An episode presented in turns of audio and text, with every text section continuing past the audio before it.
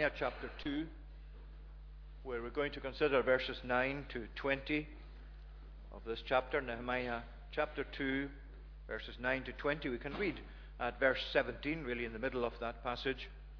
Then I said to them, You see the trouble we are in, how Jerusalem lies in ruins with its gates burned. Come, let us build the wall of Jerusalem, that we may no longer suffer derision. And I told them of the hand of my God that had been upon me for good, and also of the words that the king had spoken to me. And they said, Let us rise up and build. So they strengthened their hands for the good work. If you were looking for a book on leadership, you could scarcely find a better book on leadership than the book of Nehemiah.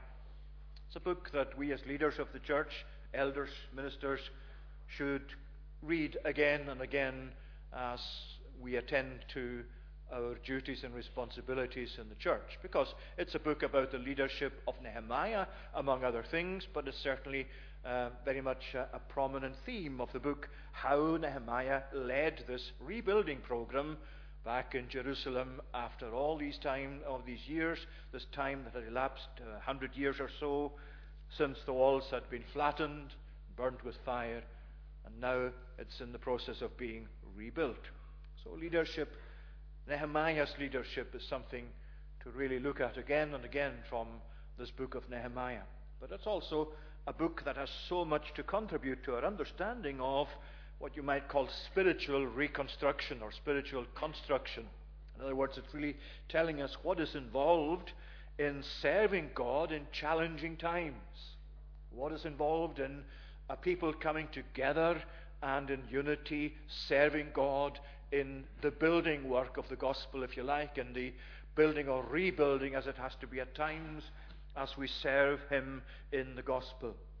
And for challenging times such as we live in, again, you could scarcely do better than look at the book of Nehemiah and to see how he, as the leader, led the people um, to actually face the antagonism the resistance, the difficulties, the challenges that they faced, not only from outside of their own number, but even from within the number of the people of Israel, where there was still a reluctance really to start that work in earnest.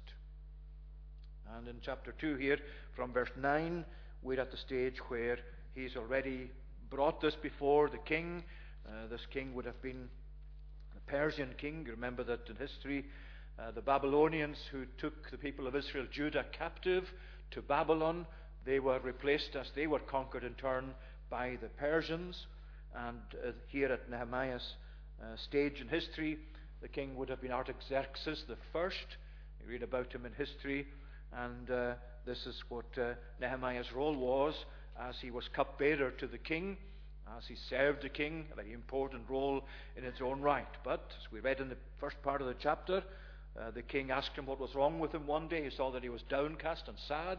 Nehemiah had received a message from those that uh, had information back from Jerusalem and told him about the state of things there. And it plunged him into a state of sadness and sorrow and, more importantly, prayer.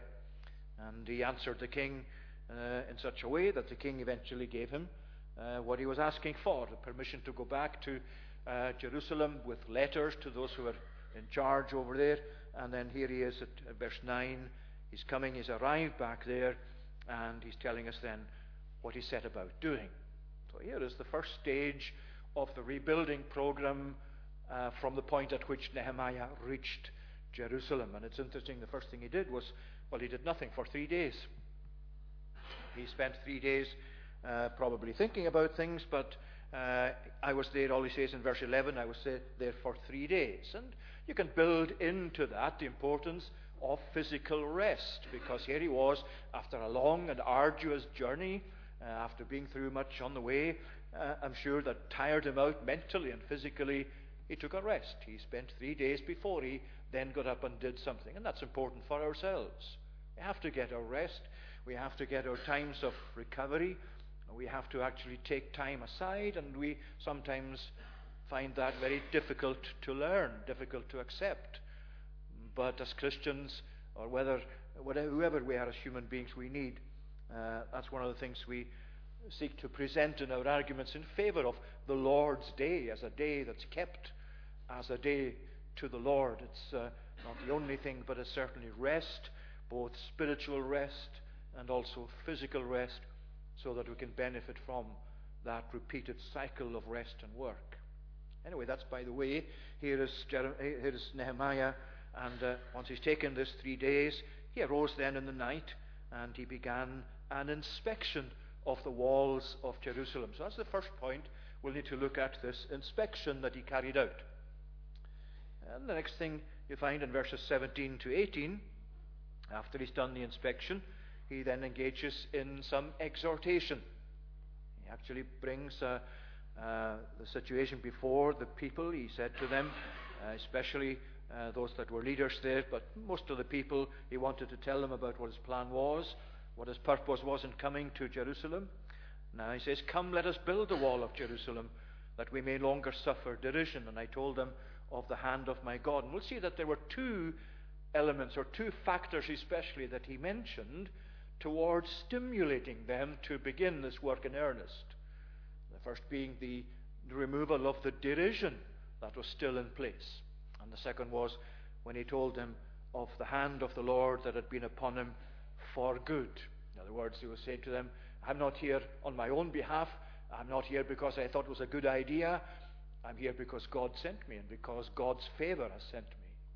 That's the second thing, the exhortation in which he used these two factors, these two elements, for motivating or encouraging the people about this work. Thirdly, we find that he uh, met with confrontation, or he dealt with confrontation, and we'll see how he dealt with that confrontation that came from uh, these three people, especially Sanballat and Tobiah and Geshem, as they were really the, the head of the opposition, if you like, that was against the work that they were planning to carry out in Jerusalem. So he carried out an inspection, he engaged in exhortation, and he dealt with confrontation. Let's look at the inspection first of all. After the three days, he arose in the night.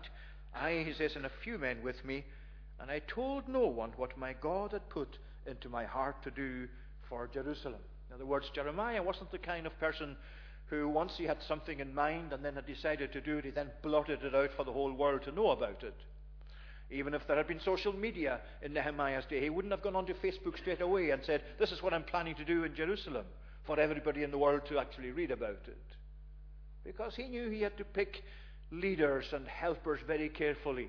He knew how he had to discern between those who were really legitimate helpers and those who were not.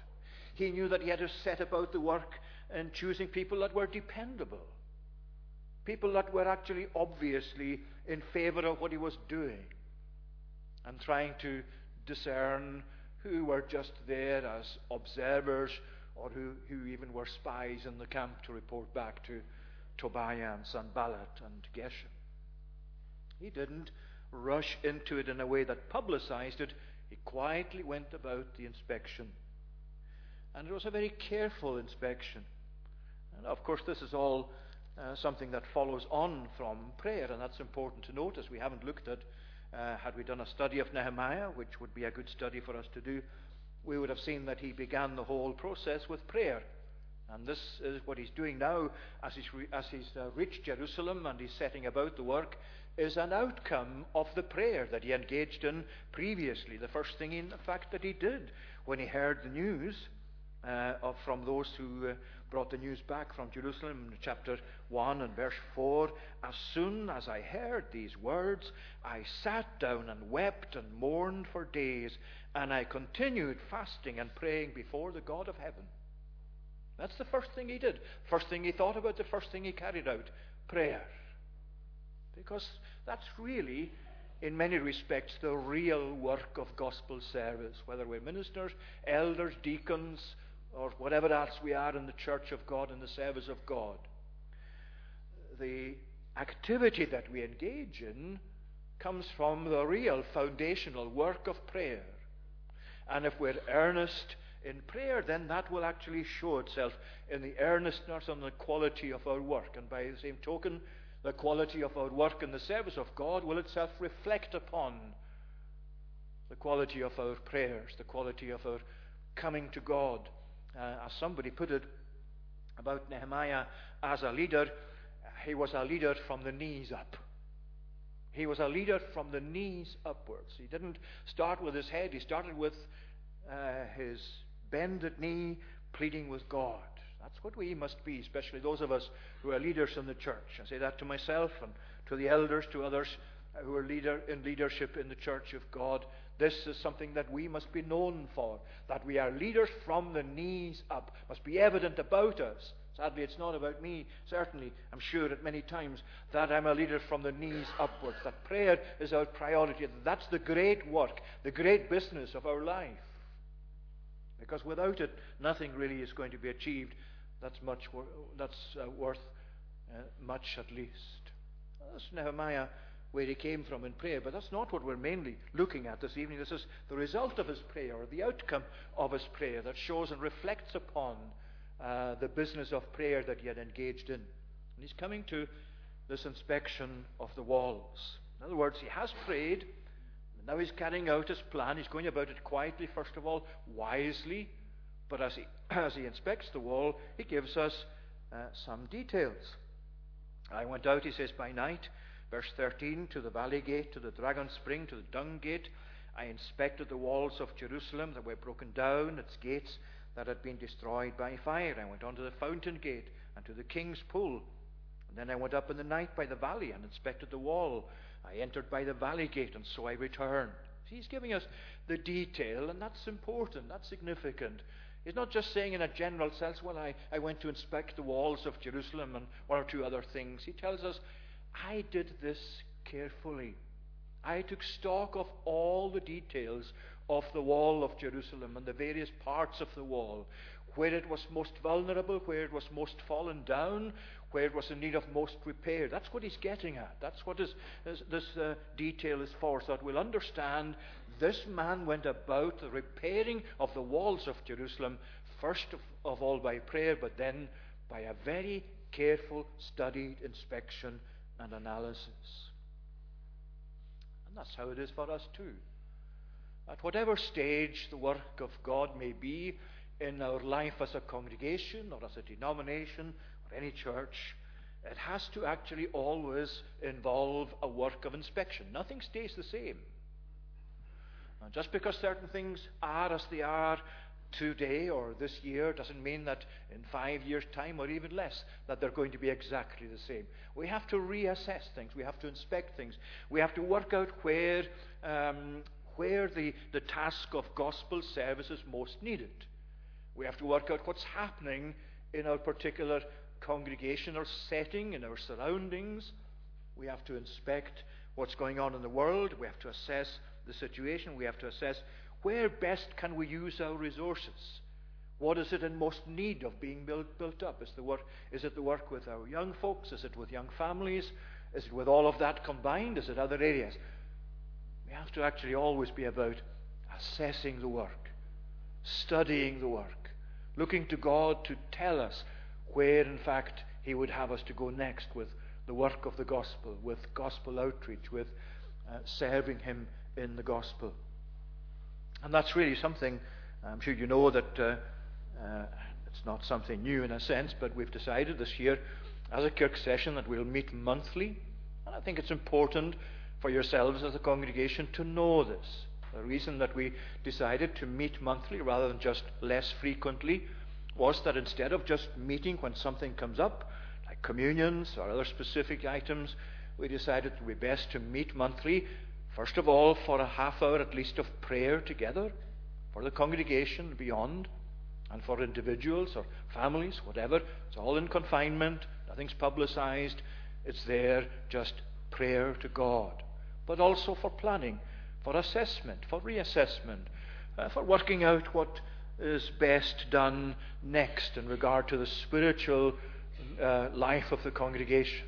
Where are we weakest? Where do we have our strengths?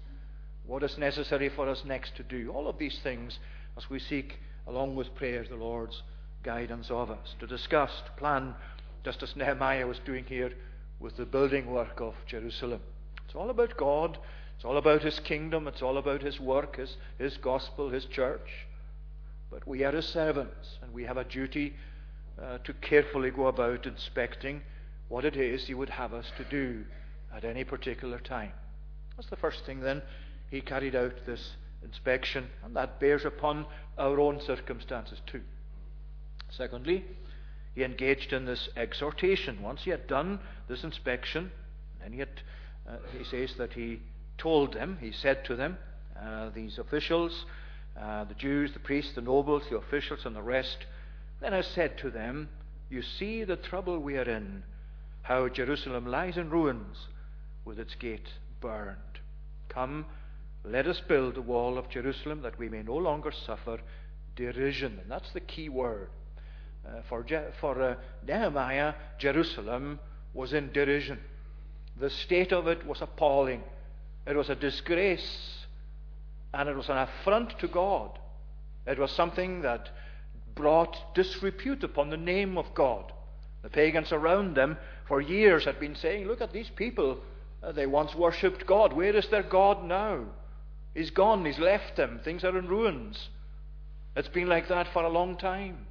And that's derision, that derision that Jerusalem was suffering and had been suffering for some time, really got to Jeremiah. That's what led him to prayer in the first place and to fasting, as we read, in, as we see in chapter one. He just couldn't stand the idea that Jerusalem was in derision, that the cause of God was a joke. And that speaks to us today. This was something, of course, that uh, Jeremiah, other prophets, had warned about, particularly Jeremiah. If I can just read to you from Jeremiah chapter 29, uh, where Jeremiah, before the exile, before uh, the deportation to Babylon had taken place, um, this was a letter um, by Jeremiah actually to the exiles, but he was reminding them of what had been the case prior to the exile taking place. In chapter 29, at verse 16, uh, this is what, uh, what he said. The Lord, Lord raised up prophets for us in Babylon. Thus says the Lord concerning the king who sits on the throne of David, concerning all the people who dwell in the city, your kinsmen who did not go out with you into exile. Thus says the Lord of hosts I am sending upon them sword, famine, pestilence. I will make them like vile figs that are so rotten they cannot be eaten. I will pursue them with a sword, famine, and pestilence. I will make them a horror to all the kingdoms of the earth, to be a curse, a terror, a hissing, a reproach among all the nations where I have driven them, because they did not pay attention to my words, declares the Lord, that I persistently sent to you by my servants the prophets, but you would not listen, declares the Lord. You see, that's Jeremiah reminding the exiles in Babylon, and those who were still back in Jerusalem, such as they were, the Lord had brought this upon them for their gross neglect and disobedience and the way that they had pursued idolatry instead of the worship of their God. And they were at derision. People were saying of them, ah, these were the people who said, We are really servants of the only true God of Jehovah or Yahweh, the God of Israel, the God of our fathers. Where are they? Where is he? It's all in ruins. They are in derision. That really hurts Jeremiah. And that's how it is, surely, for ourselves too. When the church is in derision, there's a certain degree of derision, of course, at all times. A lot of people outside of the church, especially looking at the church, who don't want the gospel, who don't want the influence of the gospel, of course they will actually throw derision at you, and you know that very well yourselves. But this is particularly when the cause is low, when the gospel is not being effective as it once was, when the church itself has contributed to that by its disobedience and by its unfaithfulness to God. There's derision And People are saying, Where is your God? What's happened to you people? Aren't you people of revivals? Aren't you people who say that you have the true God? Well, why isn't He at work? Well, of course, we know that He is, but not to the extent that we would want, not in terms of many people coming under the influence of the gospel to be saved, to be converted, to be changed. That grieves us. That hurts us. When the Lord's name and the Lord's cause is at such a low ebb, that's what really got to Nehemiah. And that's what he's passing on to these people now as a stimulant to actually to motivate them to engage in the work of rebuilding. When the cause of God is low, you and I should say, well, what can I do to change that? Only God, of course, can change it. He's the sovereign one. It's only the power of God that can change an individual, let alone the people or a situation. But you and I should say, well, look at the cause of Christ. Look at the derision that we're in. Look at what's happening. What do I have to do? Where's my part in the rebuilding program? And that's for you and for me tonight to look at as well.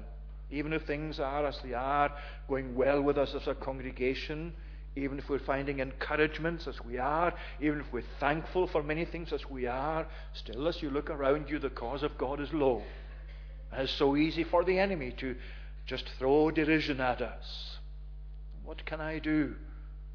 What is my part in rebuilding the walls of Jerusalem? In contributing towards the re establishment of the gospel in the minds of our people? But the second thing he he did by way of exhortation, as long, as along with the, the emphasis on removing the derision, was that the hand of my God had been upon me for good. And also, he says, uh, the words the king had spoken to me. That was important for him to have the approval of the king and to have letters. He went about it very wisely. He asked the king to give him letters for these governors in this province beyond the river, of which Jerusalem was a part. And he, he knew that uh, they would actually ask, Well, what are you doing here? Who sent you? Who's given you authority to come here with your plans? And he could show them these letters, those the, that he met with first of all, and say, Well, I have the permission of the king. Here's the emperor, here's his signature. Artaxerxes the first has given me this, this permission himself. He's given me this authority. But there was something far more important for Nehemiah than the authority of Artaxerxes, important though that was, and that was the authority of God, the favor of God. That's especially what he wanted to get across to these people back in Jerusalem. He was here because God had sent him. He was here because he had the authority of God behind him. He was here because the hand of the Lord had been upon me, he says, for good. And he mentions that a number of times throughout his book. The hand of the Lord was upon me for good. It's in the previous chapter, it's in following chapters as well. That for Nehemiah was really the crux of the issue. If he has the favor of God, if he has the support of God, if God is behind him in what he's doing, doesn't matter what Tobiah says, doesn't matter what, our, what uh, uh, these, uh, re, these uh, opponents in, in this area will say. This is what he want, wants to get across to the people. The hand of my God has been upon me for good. Now, you and I really need to hold on to that.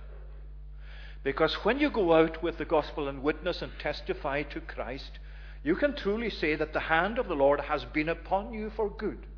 When you can testify that God has shown you His blessing and given you His blessing, and given you in your own life a taste of that salvation that is in Christ and brought that into your life, and that He's given you a burden to share that with others. Of course, you're going to meet with Tobias and with Sanballats and with Gershoms out in the world who don't want you to go out with the gospel because they're agents of the evil one. That's one of the themes running through the whole of the book of Nehemiah as it is in the book of Acts. And very similar indeed in the way that it sets this out. As Nehemiah was going about this work of reconstruction, re establishing this community in Jerusalem, so was the church in the days of the apostles. They were setting out with the gospel from Jerusalem out into the Gentile world. And Satan had his agents, different places where resistance to that gospel was brought to the fore and where they had to deal with it. That's what Jeremiah, that's what Nehemiah is dealing with in Jerusalem as they've come to, as we'll see next. But he wanted to emphasize for them that the hand of the Lord had been upon him for good. And you know, when they came to realize, actually, this man is God's servant. This man is particularly authorized by God to come to us with this great task. What did they then do? Well, they said, Let us rise up and build. So they strengthened their hands for the good work. Now, when you put these two things together, the derision that they were suffering and the authority of God that had sent this man to lead them, that was sufficient for them under God to say, Let us rise up and build. So they strengthened their hands for the good work. And if you and I know, as we do, that the cause of Christ is low and needs your contribution and mine, needs whatever you can give in your life, beginning with your own conversion and then your service for Christ, and then realizing that we have the authority of Christ to go out with the gospel, go and make disciples of all nations, then surely you and I are going to say tonight, let's rise up and build. Let's get together and do more of this building work and strengthen our hands for the good work. The exhortation led to their action. And tonight, God is exhorting us to get involved in the rebuilding of the walls of Jerusalem to do our bit, whatever it will be. It doesn't have to be prominent. It doesn't have to be something that you're uh, noted for. It doesn't have to be something that's recorded in any minutes of the church, in any records. Just ask yourself, what does God want me to do in the situation we're facing? And when you've taken stock of that and realized that God is with you in gospel service, let us rise up and build, he said. They said. So there's inspection, there's secondly exhortation, but then there's confrontation. He dealt with, uh, he uh, carried out the inspection, he engaged in exhortation, then he deals with confrontation. Verse 10 uh, and then verses 18 to 20. And especially these three men that are mentioned uh, Sanballat, the Horonite, Tobiah, the Ammonite, Geshem, the Arab. We could spend a bit of time looking at their names their names themselves seem to be significant. You find there Sanballat. That's a, that's a Babylonian name. That's probably uh, somebody who either had come from Babylon to uh, be placed here instead of the Jews who'd been taken back to Babylon captive. In any case, his name has a Babylonian ring to it, so obviously it's associated with, uh, with that sort of opposition that Babylon represents to the cause of God. Tobiah well, Tobiah means literally, in Hebrew, it means God is good. Now, isn't that remarkable? Here's a man who bears that sort of name, and yet he's an enemy of God. He's an enemy of God's cause. He's an enemy of Nehemiah. He's called God is good, but he's an Ammonite. He's, he's an enemy of, of what they're trying to do. He's going to stand against them along with the others. Isn't that how it is in the church? That how it is all the way through to our own present day. There are people in the church visibly, as you see it, the widest church in the widest sense, they carry this conviction or this confession that God is good. And then they'll tell you, but I don't believe that the Bible is actually God's Word. I think really you can no longer believe these chapters in the Bible that deal with things miraculous or the early chapters of Genesis. And I don't believe that Christ actually physically rose from the dead. But God is good. That's an enemy of the gospel. That's the kind of individual that you really don't want involved in gospel work unless that person is changed. Because it's a threat to the gospel. When you just pick and choose what you believe of Scripture, and when you ridicule the idea of the miraculous, the supernatural in Christ's person and work. Here's Tobiah. God is good, but look at what he's doing. He's a contradiction. He carries a name that he doesn't fulfill. And along with him, you've got Geshem the Arab. And from other sources, other historical records, Geshem the Arab was apparently someone who had uh, control over a great uh, deal of territory.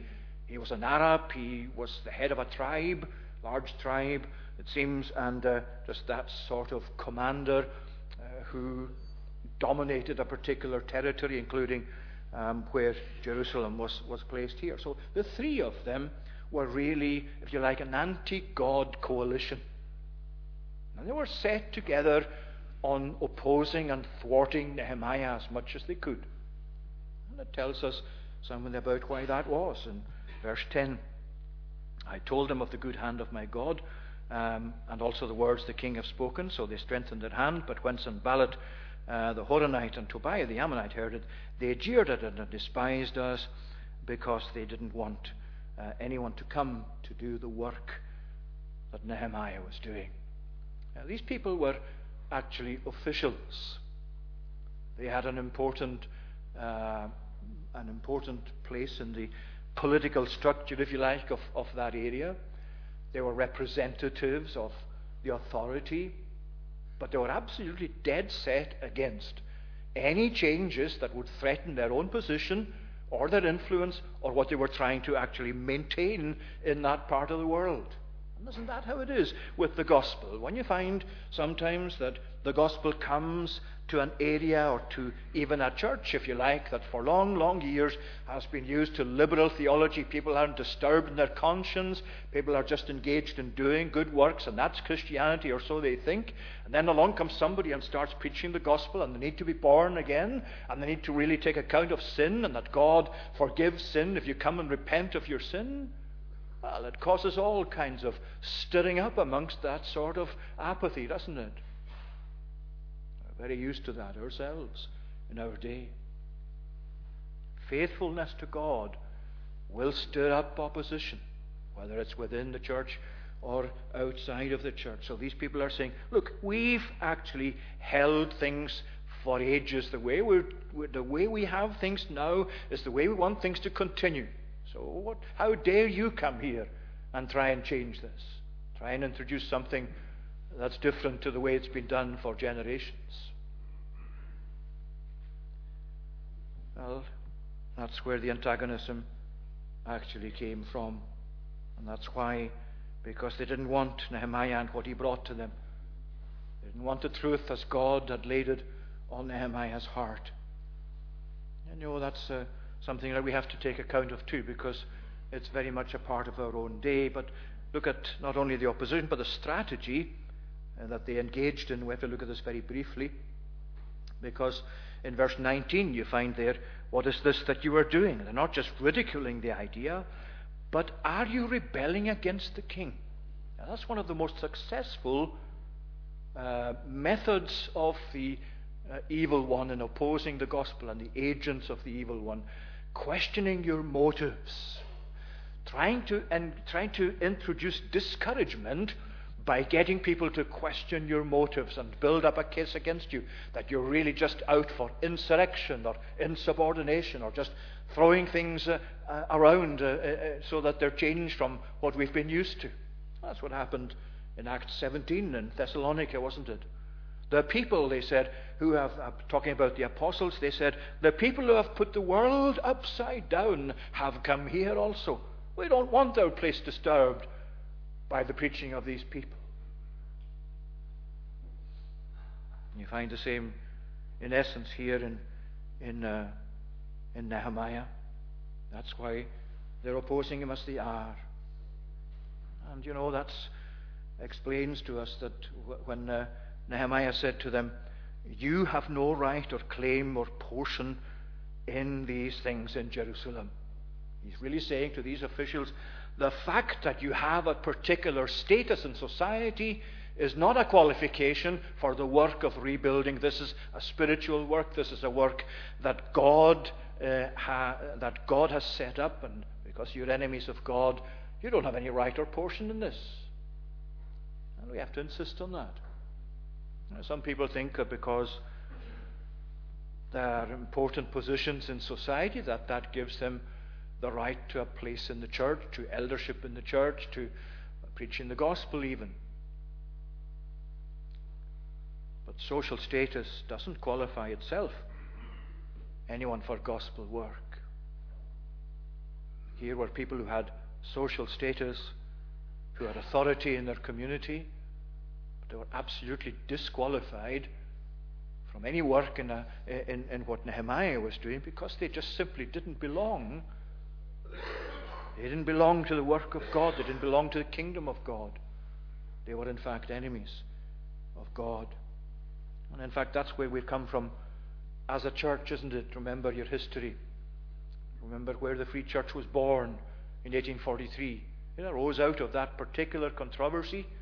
It arose out of that same situation where the state was uh, by then insisting that we'll determine who will be the minister of such and such a congregation, who they should actually have as their minister. Even if they disagree with it, we'll decide for them. And the Court of Session had actually brought out injunctions uh, so that people would be stopped from preaching in certain places. And eventually, Chalmers and the evangelical leaders of the church said, No, well, that's an assault on the rights of Christ. The people in every congregation have the right, the God given right, to choose their own minister. It's not the Court of Session who makes up that, this, makes that decision for them. It's not the Court of Session who rules the church. It's not the government who rules the church. Not the government of the day, whatever party it is. Christ is the head of the church. And it's Christ's authority through his office bearers that he exercises, not that we exercise, he exercises in regard to the spiritual matters of his church. Civil matters are entirely in the hands of the civil authorities, they have their own jurisdiction. But what he's saying here is that you have no portion or right or claim in Jerusalem. It's not your right to determine any of those things, he's saying. It belongs to God's servants, God appointed representatives. And it's like that to this day. We have to value that and maintain that. There's one point I want to finish with. Um, the confrontation involved this opposition, and then this enemy strategy that he mentions that they were trying to uh, probably influence who would be in certain positions or whatever. And then he pointed to the higher authority in verse 20. Then I replied to them, The God of heaven will make us prosper, and we his servants will rise and build. We have a mandate to engage in a spiritual building work through the gospel. We have that mandate from God. The God that Nehemiah described here and also elsewhere, in fact, right at the beginning, as we uh, saw at the beginning of chapter 1. As soon as he heard this news of the state of Jerusalem in verse 4, I continued fasting and praying before the God of heaven. That dominates the book of Nehemiah. That description of God as the God of heaven, the God who rules over everything, the God who determines everything, the God whose rights must be respected above all rights, the God who has the final say over the Tobias of this world and the Sanballats of this world. Never mind, says Nehemiah, you have no portion or right or claim in this. The God of heaven will make us prosper.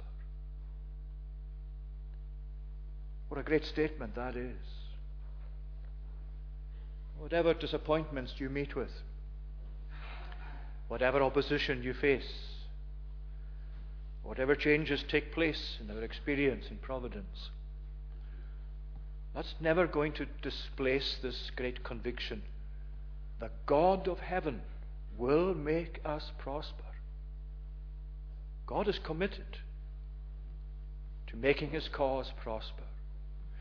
And the more we catch a vision of that, the more determined we will be, like these people, to say to one another, Let's rise up and build, for the God of heaven will make us prosper.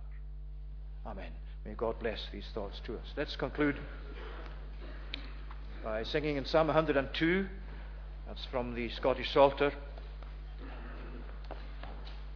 Psalm 102, uh, that's on page 365. And verses 12 to 15. Tune this time is Bedford. On page 365 at verse 12. But thou, Lord, everlasting art and thy remembrance shall continually endure and be to generations all. Verses 12 to 15 to God's praise.